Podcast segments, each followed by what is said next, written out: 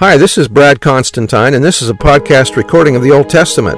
Although this is not an official recording of the Church of Jesus Christ of Latter day Saints, every effort's been made to be as doctrinally accurate as possible.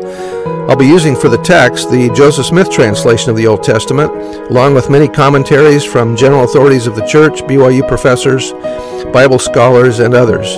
This format will be very detailed, and so if you want a deep analysis of the Old Testament, you come to the right place.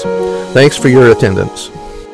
Hi, welcome back. This is going to be for 2 Kings chapter 8. Then spake Elisha unto the woman, whose son he had restored to life, saying, Arise and go thou and thine household, and sojourn wheresoever thou canst sojourn, for the Lord hath called for a famine, and it shall also come upon the land seven years. And the woman arose and did after the saying of the man of God, and she went with her household, and sojourned in the land of the Philistines seven years.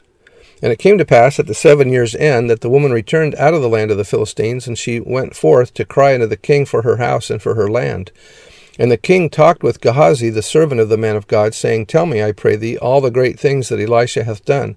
This incident must have happened before Gehazi was a leper. And it came to pass, as he was telling the king how he had restored a dead body to life, that behold, the woman whose son he had restored to life cried to the king for her house and for her land. And Gehazi said, My lord, O king, this is the woman, and this is her son, whom Elisha restored to life. And when the king asked the woman, she told him. So the king appointed unto her a certain officer, saying, Restore all that was hers, and all the fruits of the field since the day that she left the land, even until now. And Elisha came to Damascus, and Benhadad the king of Syria was sick, and it was told him, saying, The man of God is come hither. And the king said unto Hazael, Take, take a present in thine hand, and go and meet the man of God, and inquire of the Lord by him, saying, Shall I recover of this disease? So Hazael went to meet him, and took a present with him, even of every good thing of Damascus, forty camels burden, and came, wow, forty camels full of stuff and came and stood before him, and said, Thy son Benhadad, king of Syria, hath sent me to thee, saying, Shall I recover of this disease?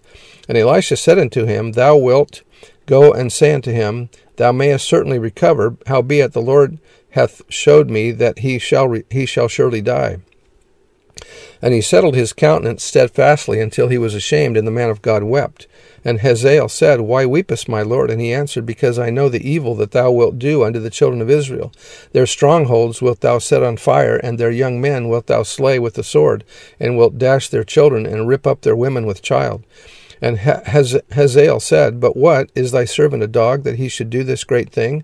And Elisha answered, The Lord hath showed me that thou shalt be king over Syria. So he departed from Elisha and came to his master, who said to him, What said Elisha to thee? And he answered, He told me that thou shouldst surely recover. And it came to pass on the morrow that he took a thick cloth and dipped it in water and spread it on his face, so that he died. And Hazael reigned in his stead.